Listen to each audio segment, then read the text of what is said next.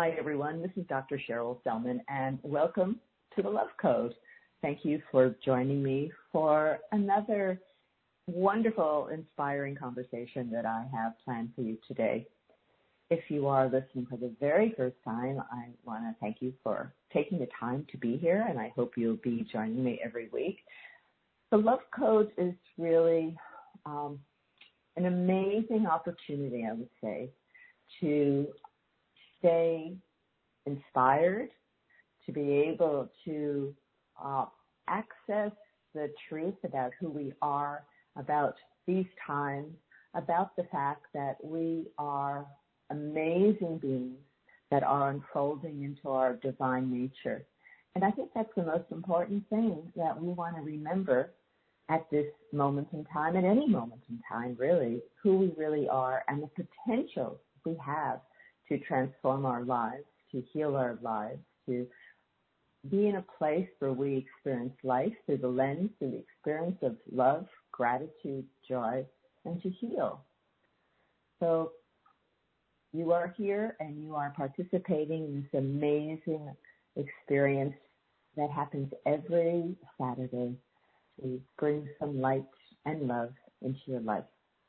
And by the way, if you are listening for the first time, you can get my archive shows. You can get them on my Facebook page, which happens to be What Women Must Know, because What Women Must Know is the name of the other program I do on Progressive Radio Network. So if you want to like me at What Women Must Know, you'll get the archives, or you can opt into my website, which is Dr. Cheryl Selman. That's Dr. Cheryl Selman, or you can go to Podbean, or you can go to Spotify.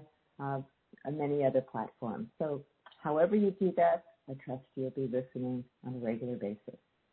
And today we have uh, a fantastic guest coming to us from Costa Rica, and we're going to be talking to Jonathan England. And he wrote an inspiring book called If I Die Before I Wake. And that's what we're going to be talking about. What does that mean if I die before I wake? So a little bit about Jonathan England. He is an extraordinary transformational leader and community builder whose name is synonymous with inspiration, empowerment, and positive change. Jonathan is a true visionary who has devoted his life to helping people awaken to their full potential, tap into their deepest desires, and make the impossible possible.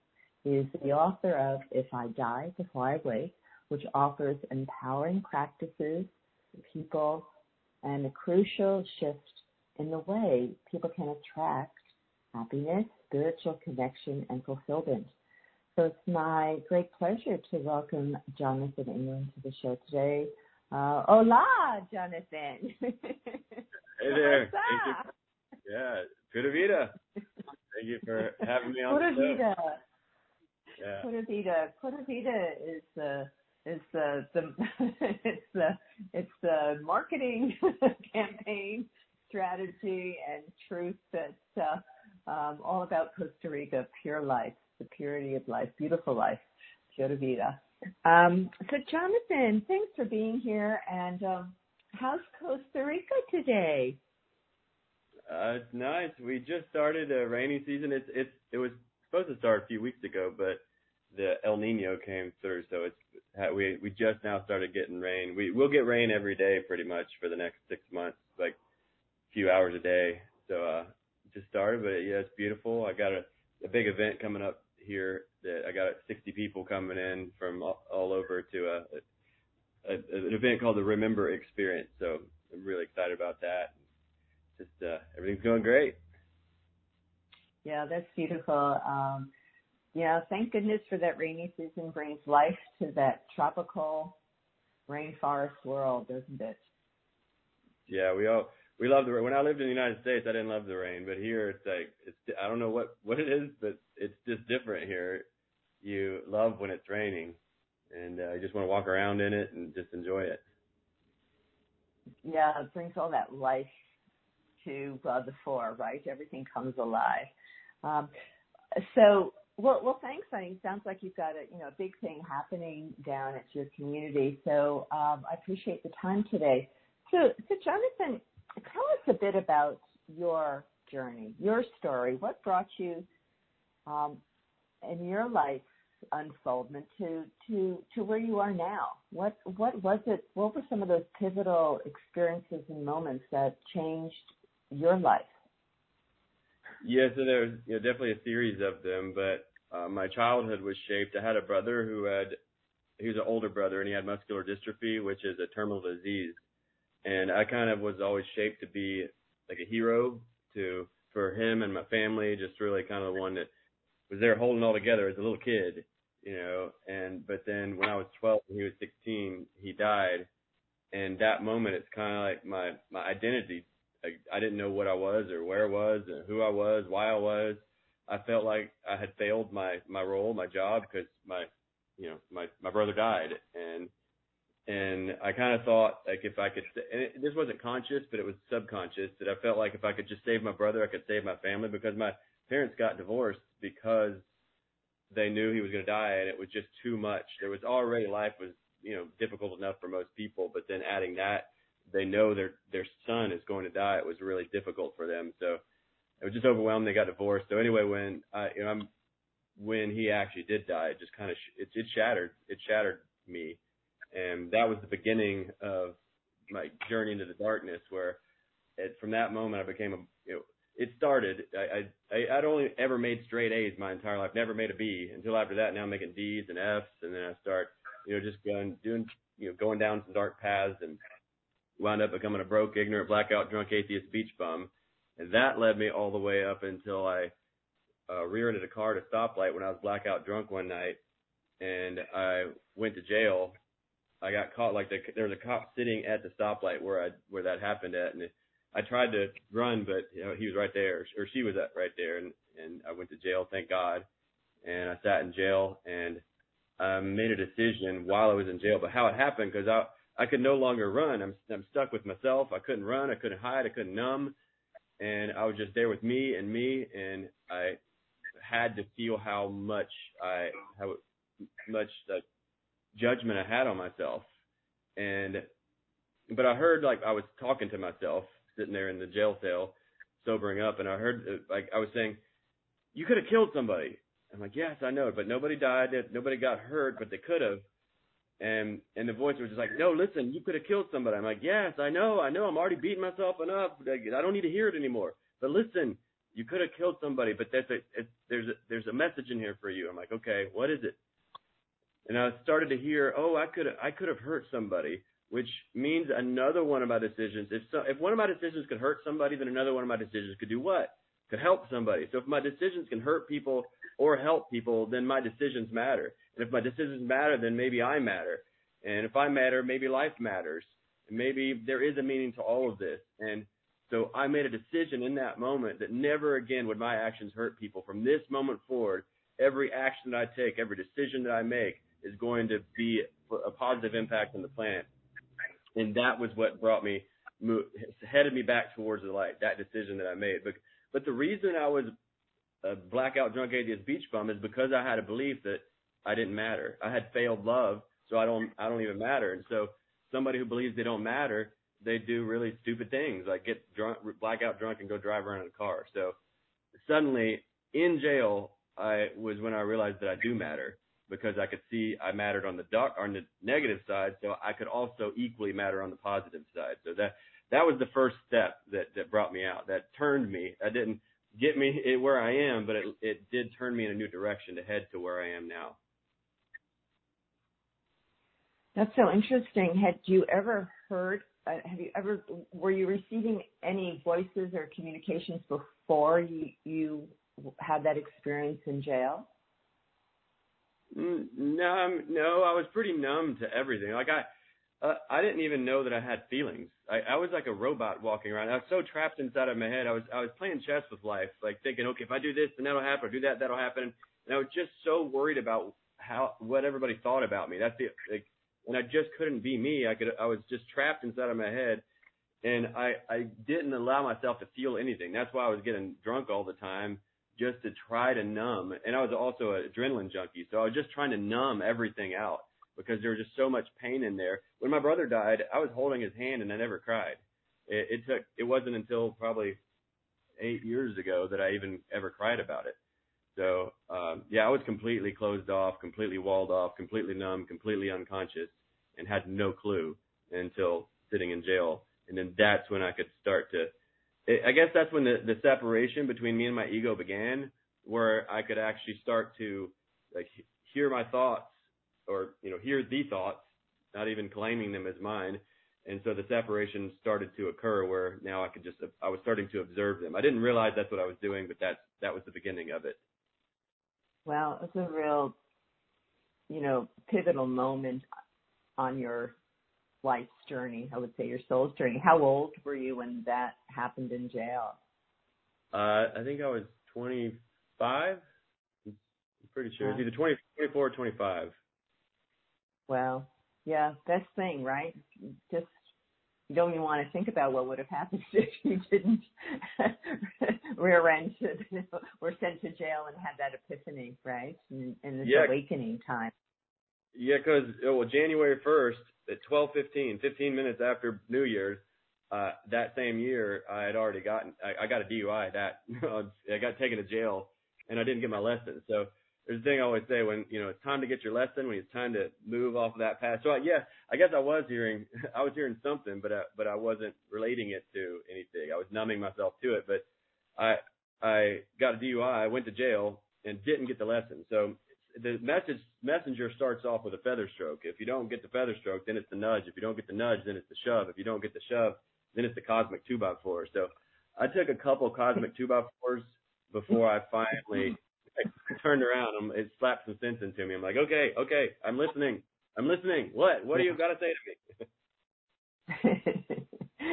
so, so, um, so there you were, 25, and you you you had this profound realization about how to live your life, the choices that you needed to make, and and what happened from there. And so I didn't learn how it, uh, to live my life. I just learned why to live my life. And my why was I was going to be here to make a positive impact on the planet. That so I got a why, but now I'm like, so then the next question, well, well, how do I do that? And so ask and you shall receive. Um, so I said how, and I'm like, well, maybe you know what? Maybe if I could just like, build, you know, create a family and just and build a life uh, that and give them a great life. Maybe that would give meaning to my life if I could just start with a family. And so, well, well, what do I do that? What do I need to do in order to do that? Well, I probably need to make some money since I'm a broke, ignorant, blackout, drunk, atheist beach bum right now. Like, this doesn't seem like I'll be able to build a family like this. So maybe I need to, you know, get my stuff, together, get my act together, and and become successful in some way. Like, well, how am I going to do that? And so I was flipping through channels one night, and there's a an infomercial came on. It was a little Italian guy named Dean Graziosi, and he says, have you ever in your adult life felt like you should be further along than you are right now? I'm like, yes, I sure have. And he's well, if I if I could show you this one thing that would change your life forever, would you want this thing? I'm like, yes, I want that thing. He's like, all right, well, give me all your money.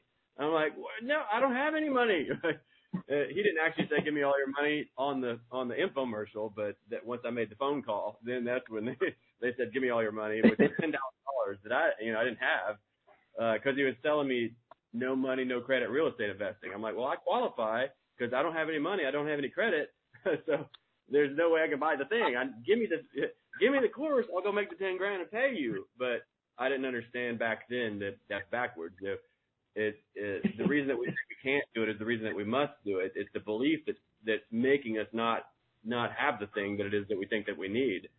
So um, anyway, I wound up uh, coming up with I made the decision and then I came up with, because it's never lack of resources, only ever lack of resourcefulness. So I became resourceful. I found the funds. I took the course. And then within my first 18 months, I'd made 400 grand. Within two years, I built a multi-million dollar empire. Uh, in 2012, I became Dean's number one student, and he's the lar- he's the biggest uh, real estate investment trainer on the planet. He doesn't really teach that anymore, but he was back then. And uh, and so I was his number one student in 2012. We started partnering on deals and things. So that was the beginning of my journey. Like if in, my book is is about these five levels of consciousness or five states of conscious orientation. So what I've just described to you was my level one, which was broke, ignorant, blackout, drunk, atheist, beach bum, and then my level two, where I became successful real estate investor. So that that's the first levels, and I'm and it, it, when you read the book, there's three parts to it: the path, the proof, and the process. The path is the roadmap. The proof, the second part, is is my journey through the the the five levels, so you can kind of see my story and see yourself in my story. And then the third part is the process, which are basically the tools, the recipes for transcending each level.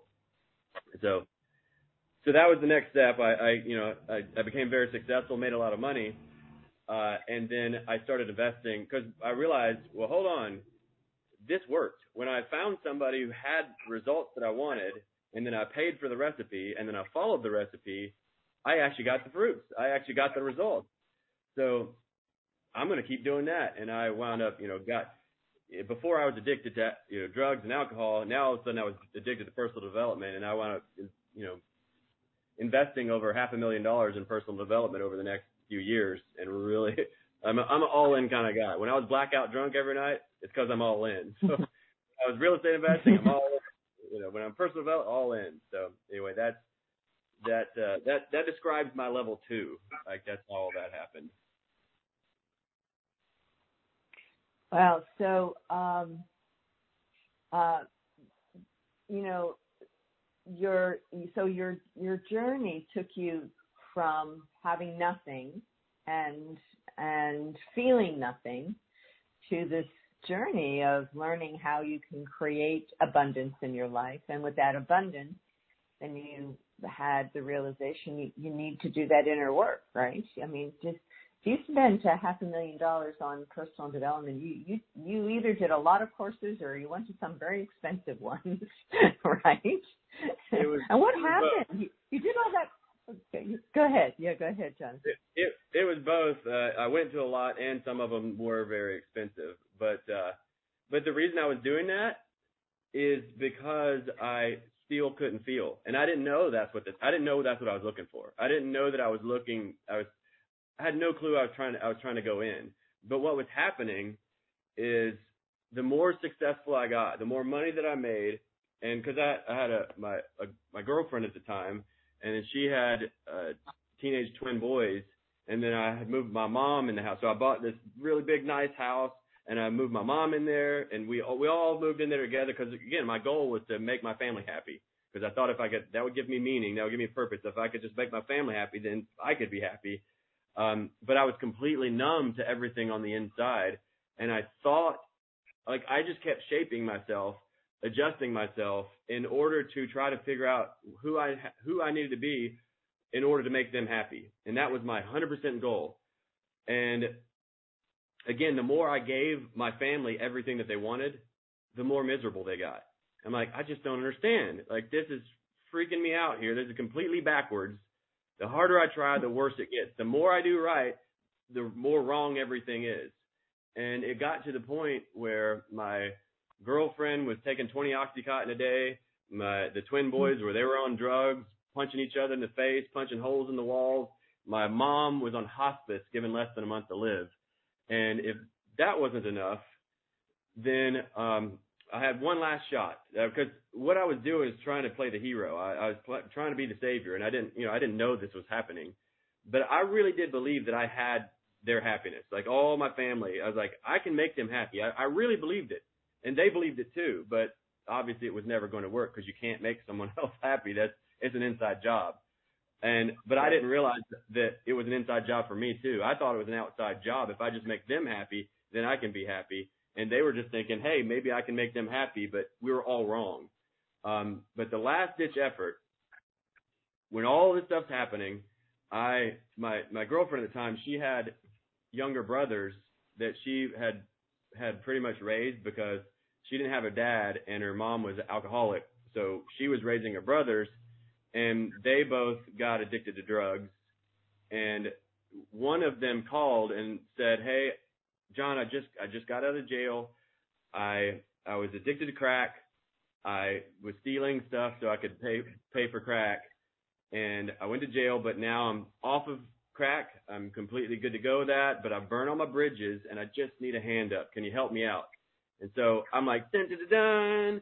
Put my cape on, one last effort. Like everything's going wrong, but maybe this is it. Maybe if I can just help her brother, my girlfriend's brother, maybe this will make her happy. So come on in. Yes, of course I can help.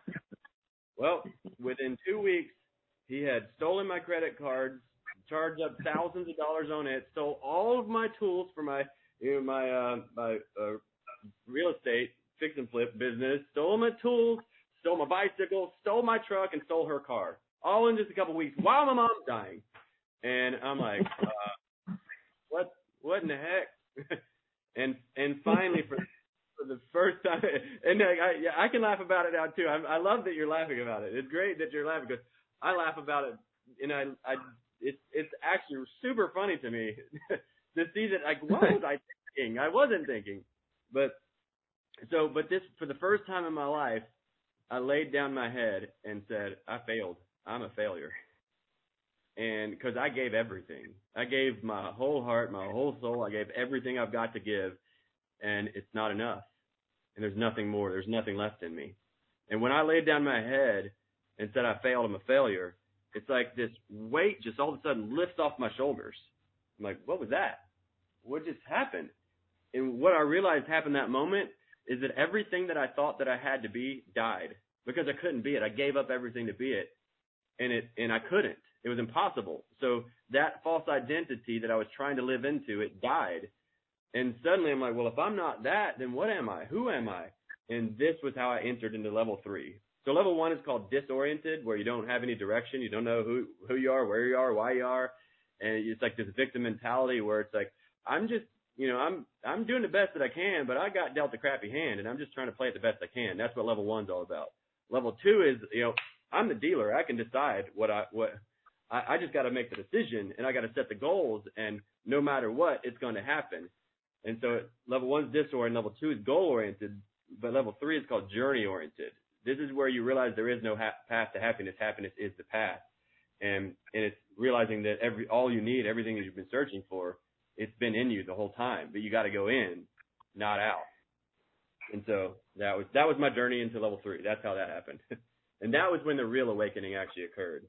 Once I hit level three, once I was no longer pinned inside of a false identity, I was free from it, and I merged with everything for all eternity, because all the boxes, all the all the answers were gone and I was I was living inside of just the the nothingness and everythingness at the same time. There was no more borders between me and everything. It was just all one, and uh, that's when I was found. You know, it's such a story of the hero's journey, isn't it? You you know, it's which we all take. We we are all on this hero's journey of going through the darkness and feeling lost and unworthy and um you know self self self hatred at times and um and, and how all that gets projected out into the world. And then you know and, and and then the journey that you've been describing. So you go from that place of really self hatred or you abuse yourself and then you think well it's accumulating all the security and that gives you a sense of who you are and and importance and significance. And you know the the ego really feels like it's you know it's the man right and then yeah. that gets taken away because that's not the answer either then you have to really begin the serious awakening yeah. of your soul yeah and i kind of look at it like uh uh so level one is like you've got this deflated balloon Level two, you blow the balloon up, and that's your ego. So now it's all you got the big head. It's all blown up, and like, oh, look how big I am. But then pride cometh before a fall, and then the thing gets popped. Mm-hmm. And then once it gets popped, that's your ego getting. I don't. You can't actually pop your ego in level one when you're playing victim. So level one, you live in the past, which creates depression because you're just thinking about oh the back back back in the day. You're always you know there's something either what was wrong with the past or what was good about the past. But either way, it's you know either way, there's there's no hope for the future. The level two is all about the future, which creates anxiety because you don't know what's going to happen. But then level three, you're in the present moment. But uh, the only way to get into the present moment is because is we leave what is real in the pursuit of what appears to be.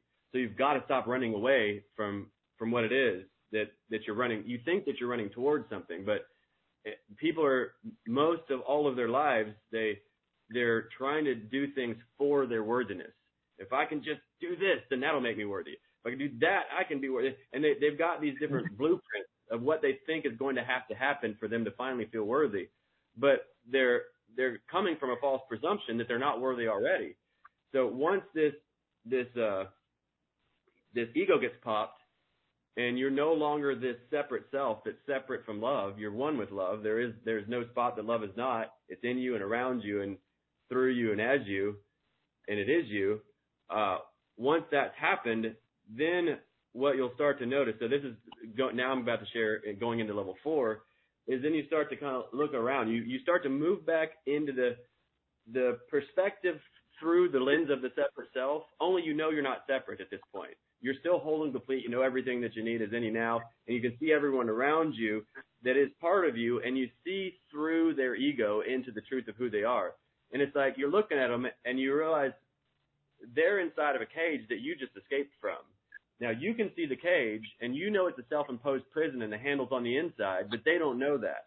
So you start in level four, it's called value oriented, where now you start to, it's just, you're just overflowing the love. You're overflowing the truth that, that, that you already have and you're sharing it with the rest of you, which is all the world out there, all, all the others, uh, which is just you out there, the fragmented aspects of you that are, that are turning to remember, um, that they're all members of this one body of love.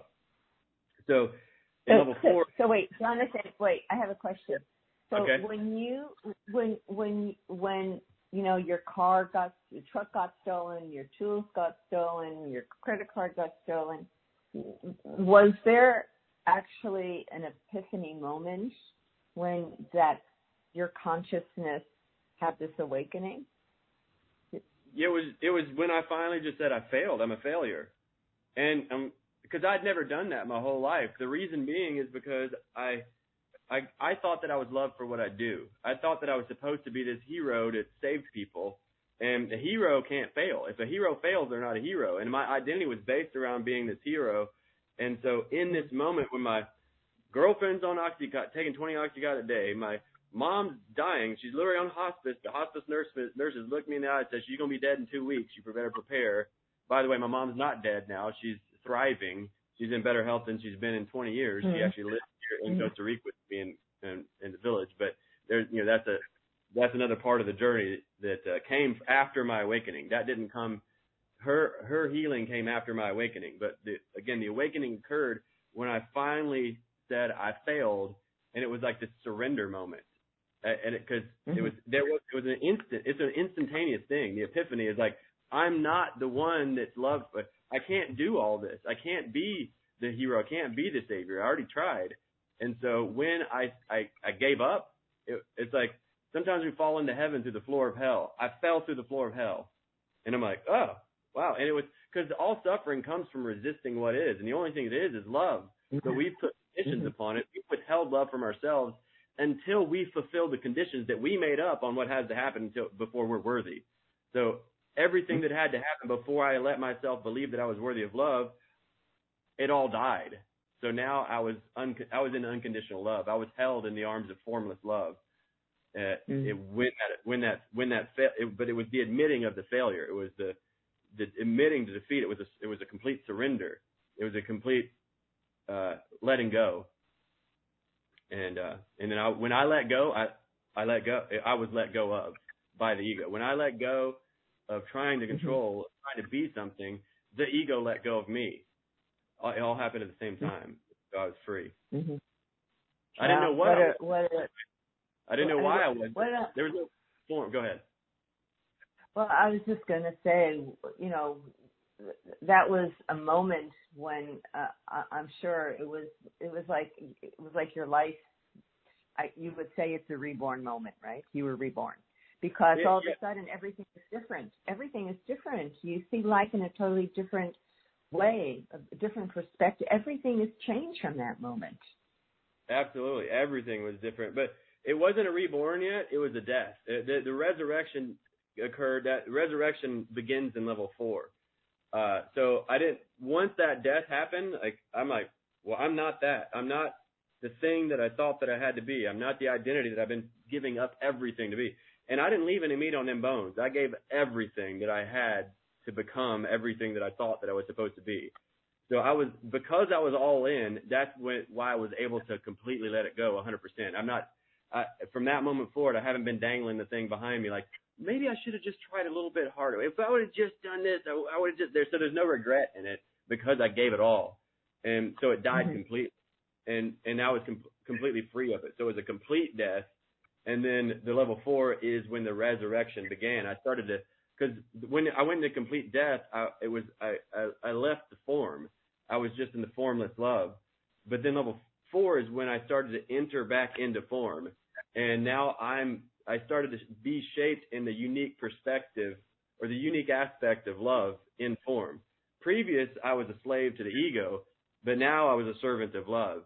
Uh, be, either way, you're being, you're, you're always being used. You can't, there's nothing you can do about that. But the question is, are you going to be used by fear or going to be used by love? And if you're still thinking that you have to do something to be worthy of love, then you're going to be always used by the fear that you're not enough. But once that fear of not enough dies, then you can start to be directed and shaped by love and then you'll you'll take your unique shape just like you know the apple tree. It's it's an it's an apple tree and it makes apples. It can't make anything other than apples. Pear tree it makes pears. But what we do in level one and level two is we'll be an apple tree looking over the pear tree being like well everybody's eating the pears and they all like the pears and they don't like me so i got to figure out how to make pears. But it was just you know or maybe you're you're not even making any apples and it's making pears. I got to figure out how to make pears, but it, the thing is, it wasn't your season yet, and you got and you're trying to figure out how to you give up your purpose for approval, and so that's when like the level three is when all that dies. Everything that you think you you should be, you're supposed to be, dies, and and then you can see clearly for the first time. The veil is removed. The veil between you and the love that you've been craving is is removed, and now you're at one. You're one with it. Yeah, got it. Okay. Uh, okay. So then what? So then you so then you had to learn to find love, become love, open your heart. Well, it, so at this point, I, there was no more learning, there was no more trying, there was no more anything. I just, I just was. So that's level three is journey oriented. So it's just you realize it's like it's it's not about in level three again. The truth changes on each level of consciousness. The thing that got you into level two is going to is going to keep you from level three. Like in level one, you're trapped in level one because you're you're always caring what other people think. And if you're caring what everybody thinks, they're going to do what everybody else does, which means you're going to get it what everybody else is getting. And what everybody else is getting right now is suffering. Uh, you know, people are lost in lies and illusions and don't even know it. They're being fake. And so you'll have to be fake too in order to continue interacting with all those people if if your goal is to make them like you, which is impossible because they don't like themselves because they don't know who they are. So, um, so level two, what gets you out of level one is you set a goal and you get clear. It's clarity and focus. And it's like, not thy will, but mine be done. No, ain't nothing going to stop me from this, the, from this goal. And then, but what level three, the thing that got you into level, got you out of level one to into level two is going to sabotage you in level three. Because in level three, you have to get rid of clarity and focus. You like you, you you release all attachment to any outcome and you just be 100% present with the present that this moment brings. You have no desire to alter anything, to control anything, to do anything. You're just there with everything, as everything, recognizing it, appreciating it, and taking it all in. You know, and it, when I was in level three, I mean, I got to the point where I was like, again, I had built a multi-million dollar empire, and I in level three, I went back to just full homeless. I literally not uh, all my homes. I either gave them away or, and I'm I was I remember I was walking around like I homeless and like so happy. I was uh, like I'm just walking around looking at the trees. I didn't have I lost my car. I lost, I lost everything, and I'm just like looking mm-hmm. walking around looking at the trees, the happiest I've ever been. And I wasn't doing anything. I was just being and. Uh, and it was, you know, it was really, but so, so I was in the formlessness, but then I again, level four is I started entering back into the world. And now that I had found what I had been looking for, I started sharing it with others. And from that sharing with others that like I started to give form to the formless that I felt because I'd found the kingdom. It was in me. And now that I was in the kingdom, it was level four. It's time to bring the kingdom to the world, to give it, to share it with others. And so in order to share it, you have to bring from the inspiration to information. You have to you know, form it up, form the inspiration, put it in a package so someone can receive it. So that's what I started doing in level four was putting it in packages and delivering it. And that's when I started building, uh, like my, the earth waking movement. Uh, it was beginning, uh, but actually, so my mom, my, I said earlier, my mom was on hospice, given less than a month to live, but now she didn't just, she didn't die. She's actually in better health than she's been in 20 years, but she was actually my first, I guess, student, I guess is what you would call her. Um, and it, I started to, because after I'd done all this personal development, all this, this, I, I really could see how the world operates. And there was this, you know, the, the insights started to come out of me at this point, and it was like, I, I released my attachment to my mom dying, but not dying. I, I, I didn't, I, I had to get to be okay with my mom dying that so which happened automatically when I entered in level three. I was I was fine. Um, it was okay if she died. I didn't have an attachment to any outcome, and I also knew at that point how this world operates, which your thoughts lead to your emotions, lead to your actions, lead to your results. If you your results, you'll know them by their fruits. The fruits that showing up show, are showing up in your life are coming from the seeds that you're sowing. And your thoughts are your seeds, your mind is your garden, the world, the reality that you're experiencing are your fruits. And I already, I already knew that. I, I got that. And so I went to mom and I'm like, all right, hey mom, you, I just want to let you know that uh, these fruits, you're dying right now. They're your fruits, which means in your mind, you're sowing seeds of sickness. You believe, there's beliefs that you have that that are producing these fruits. You're responsible for this reality. And that was the first time my mom ever got angry at me. You said, you, are you blaming me for this? You blame, you saying it's my fault I'm dying? I'm like, no, I didn't say it's your fault. I'm saying that you're responsible. Completely different thing. It's a, it's not a fault because there's nothing wrong. If, if everything's okay and you are responsible, you're for, for creating this experience.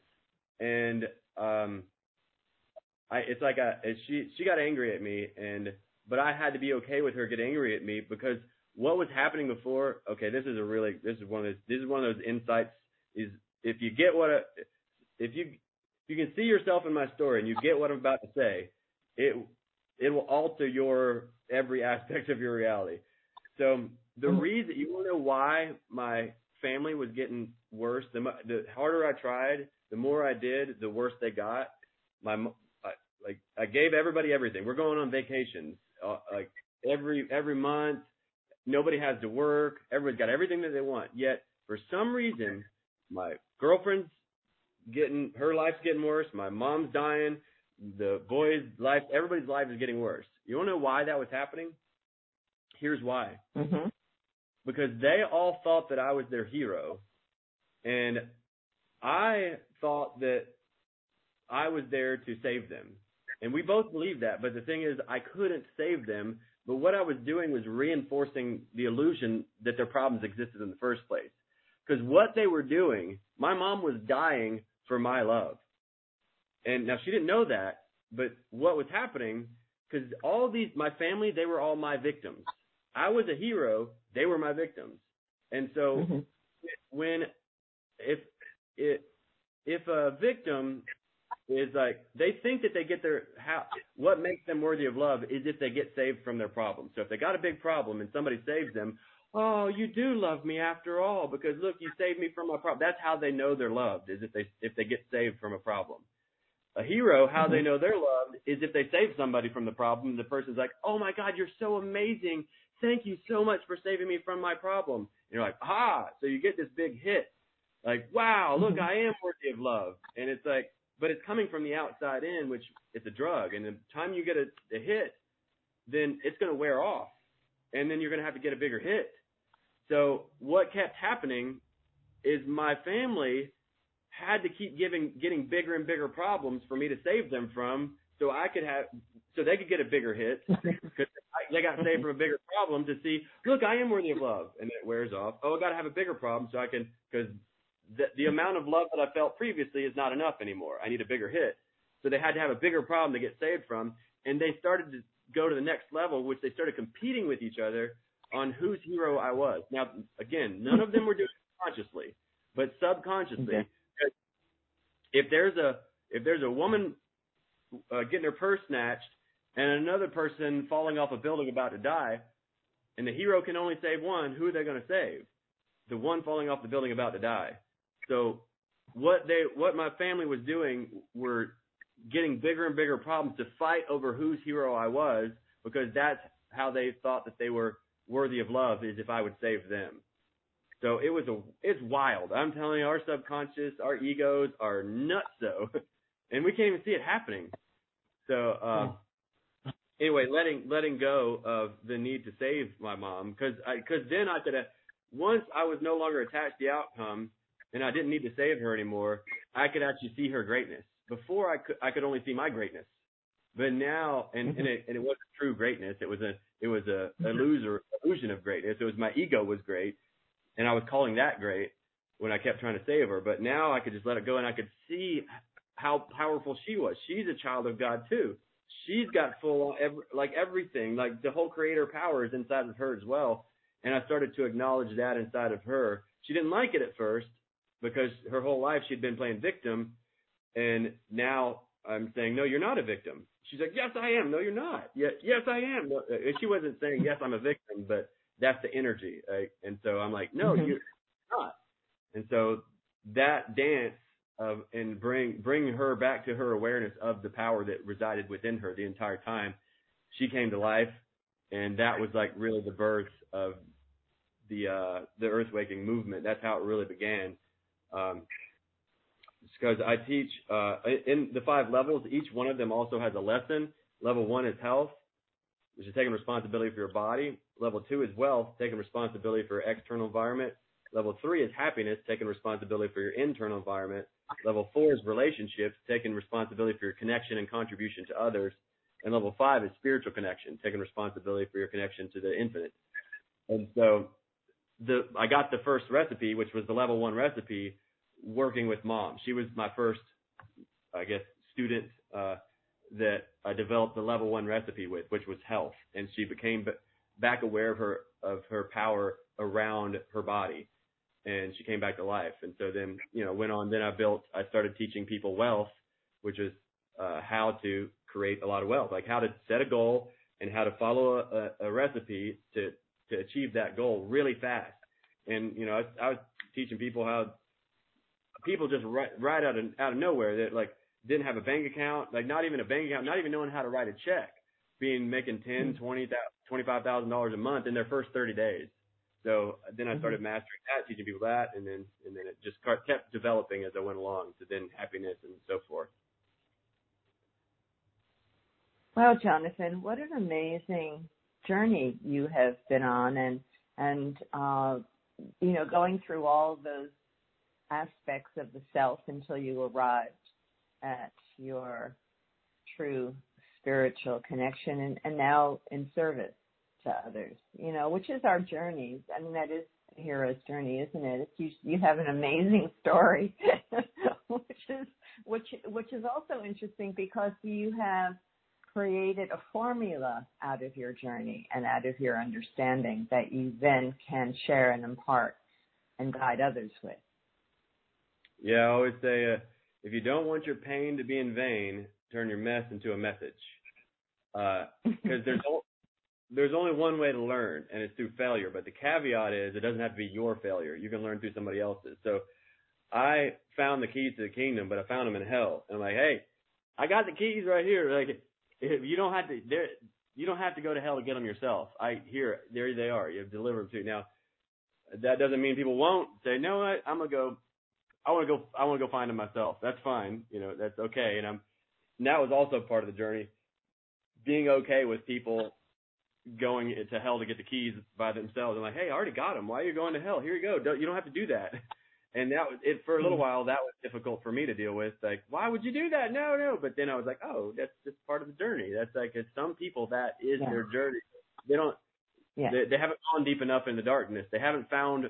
They haven't gone far enough to learn what love isn't, to to to realize they don't want that. and then because you can't you uh, you know an egg broken from the outside in is death, but from the inside out is life. And a person convinced against their will is of the same opinion still, so they have to decide it from the inside out. And most of the time, people don't do that until it gets dark enough. And once it gets dark yeah. enough, they're like, all right, now I want what you got. I'm like, okay, cool, here you go. So I stopped. It, it took a while for me to stop working with people who needed what I have and only to work with people who want what I have. So now I only, it, it, it, if, if one point I was like, I'm here to help everybody that needs me. I'm like, damn, everybody needs me. I'm looking, I'm like, holy shit, you need this. so, uh, but then finally I got to the point of realizing, no, they, they don't. That some people need, need a journey. Some people don't need the, they don't need answers yet. They need to go get stuck in some more questions. And so now I only work with people who love the truth, that want help living the truth, and that's it. And it's really great, really great experience. Uh, uh, working with people who love the truth and live the truth. And I see it, you know, that, oh, go ahead. I, I wanted to ask you, Jonathan, before we, I, I, there's an important, you know, important question I wanted to ask you your thoughts on. Um, what is your perception of what is happening now in this moment in in our evolutionary journey? What's what's your sense of things? What's uh, what's the you know the greater purpose? Because the the world is in great turmoil, and people are in great turmoil and anxiety as we see so many things changing um, and chaos, more chaotic times. What what's you know how, how do you interpret this, and how do you guide and inspire other people through these times? So uh, I didn't like the answer to this question. I got the answer to this question a while back, and I, I didn't like it at first. It, it, in the same time that I didn't like watching people that, hey, look, I got the keys. Don't go there. Don't go down into hell. I got the keys. You don't need to do that. Uh, when I resisted that, I didn't like this answer. Um, but well, there's two parts to it. First part is every adversity carries with it the seed of an equal or greater opportunity. So the bigger the problem, the bigger the opportunity. So as long as you realize that, because all things work for good for those who believe. Those who believe what? That all things work for good. If you don't believe that, if you believe that, oh, poor me, look, there it is again, I've just got bad luck. Well, you know, as, as a man thinketh, so he is. Uh, so, uh, it appears without, though it is within. Whatever it is that you're believing, that's what you're receiving. So, now, that being said, there's a massive adversity going on in the world, and it's just getting warmed up right now. It ain't even started yet. You know, we're about to have a global depression beyond anything this world's ever seen. Great Depression don't have nothing on what you know what we're stepping into. You got AI waking up that's like already telling everybody that's gonna it's gonna destroy humanity and it's it's inevitable. There's nothing anybody can do about it. Just you know all kind of wild stuff. You got the everybody's got their finger on nuclear bombs right now. I don't make me push it. You'll make me push it, and they're all fighting over this. Like you know, at the precipice of the worst case scenario on all every, from every angle, and you know, it's like the lotus flower. It it's born out of the poo. Uh, so this is the same thing. Now, uh, what's happening? It was uh, I wrote it in my book. Now, when I wrote when the I wrote the book, it was written through me. It came through me. I was on a 40 day fast, and I wrote it in two weeks it just came out exactly the way it is. Is exactly how it came out. But there was one point because my only job is to stay out of the way and just let it come through, let love speak. And there was one point in that book where I stopped the flow and I said, "Whoa, whoa, whoa! I'm not writing that." And so I was an evangelist atheist for like 20 years, like meaning it was my job to convince people God wasn't real. And one of the reasons was because of the idea of hell. And I'm like, no, there's no, cannot be it a God and hell at the same time. It's one or the other, and you know. So the thing that came through in the book, and in that book, it came through. Uh, I wrote it like I think like six or seven years ago now, or some wait eight no.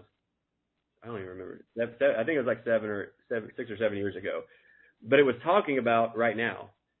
This point, it says, now, in these five levels of consciousness, each individual goes to the five levels, but so does the collective. Now, not everybody makes it.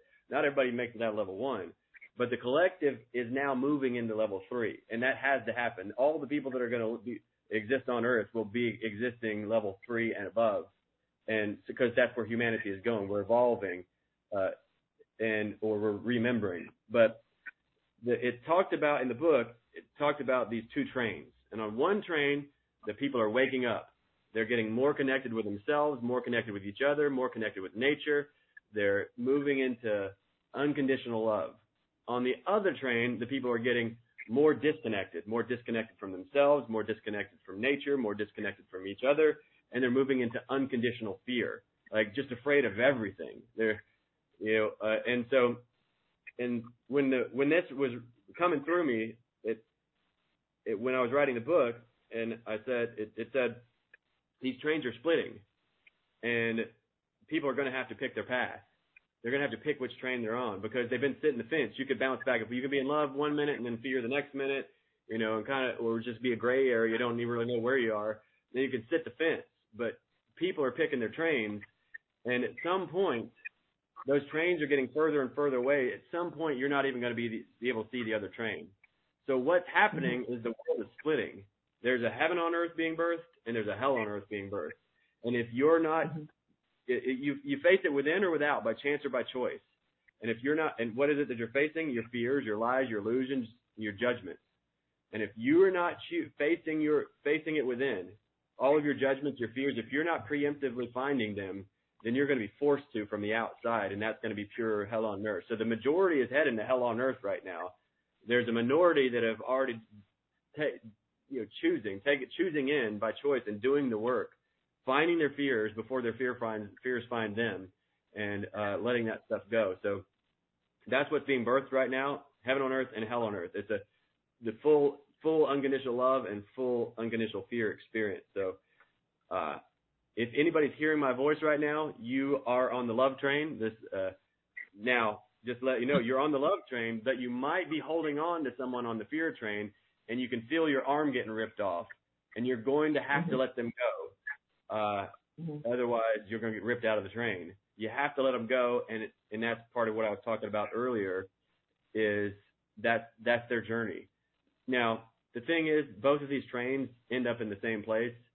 See, at the end of this story, we all wake up at home in heaven realizing we actually never even left. But mm-hmm. one train is going to wake up from a happy dream. We're going we're going straight to heaven. The other train they're gonna they're taking a detour through hell. They're gonna be waking up from a nightmare, but they're still gonna wake up, but they're just waking up from a nightmare. So that's what's happening in the world. It's, it's the paths are being chosen, and people are picking their path. Am I gonna just go ahead and wake up from the happy dream, or am I gonna go deeper into hell and uh, be shocked by such a nightmare that I it just shocks me into it and wakes me up. So you know, that's where we are.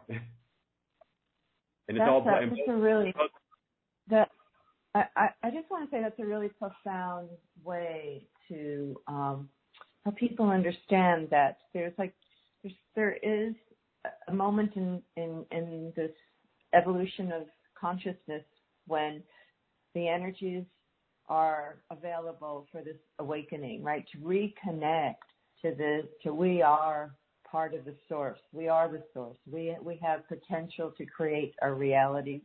We're love we're part of everything. Or the, those that still operate out of the fear and anxiety fear of death really is what's motivating so many people and um, hoarding and you know disconnection. But we have choices to make because never before have we been at this moment where we can truly um, uh, have an experience of connecting to our, our spiritual essence, right? And um, that seems to be I, I really I can really relate to what you're saying. There's an awakening happening for those that are choosing to remember who they really are and why they're here. Yeah, and for and for the ones that aren't choosing in, uh, there's a phrase that I uh, say: you can't save someone from their own sovereignty. God could, but He won't. We can't, but we try.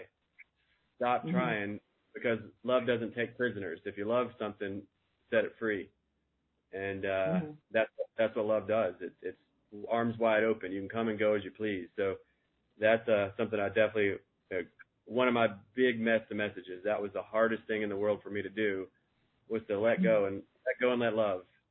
And uh, I, I'm not anybody's hero. I'm not anybody's savior. Everyone is sovereign. They make their own choices. They make their own decisions. They create their own experiences. And my business, uh, my, my only business is let me check what am I doing? Where where am I going? What am I thinking? What am I feeling? And I just work on me and then I just share, you know, here here's here's what I'm doing, here's what it's producing. If you like the fruit that this is producing, then here's how I did it. If you don't care about what this what fruit I'm producing right now, then you don't care about what I'm doing. It's, it doesn't matter. It's everybody pick your mm-hmm. path. Just enjoy it, or don't pick your path. If you choose not to decide, you still have made a choice.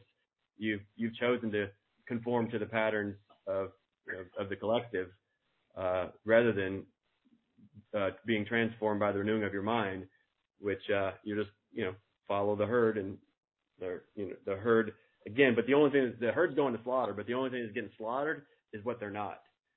It's yeah. who they are can't be slaughtered because nothing real can be threatened. Nothing unreal exists. Herein lies the peace of God from A Course in Miracles. Um, meaning that uh, if it only exists in time, it doesn't actually exist. If it ain't going to be here a billion years from now, then it doesn't even exist. It's it's if it's if it's not eternal, if it's forever, it ain't true. Jonathan, so that's that's such a good point to end on because we've come to the end. But I want people to know that your book, If I Die Before I Wake, is where you've channeled this great wisdom and information. People can access that, and also go to Jonathan's website, which is Jonathan earthwaking.com. That's jonathanearthwaking.com. I know you have a community that you're creating um, of conscious beings in Costa Rica. People can learn more about your community, about your programs. Definitely pick up a copy of If I Die Before I Wake because Jonathan, you've been on an amazing journey. It's been so inspirational to have you on the show and to share your experience and your wisdom with all of us. And um, I'm very grateful for everything you've been through so you've been able to share such light and love on the show today. Thank you so much. You're welcome. Thank you for having me. And to everyone listening, thank you again for being part of this um, amazing journey we are all on. And, uh, the Love Code is here to keep you inspired and uh, help you to choose the right train. So until next week, may your week be filled with love, peace, and harmony. This is Dr. Cheryl Selman. You've been listening to my conversation with John England, and we'll see you next week. Bye for now.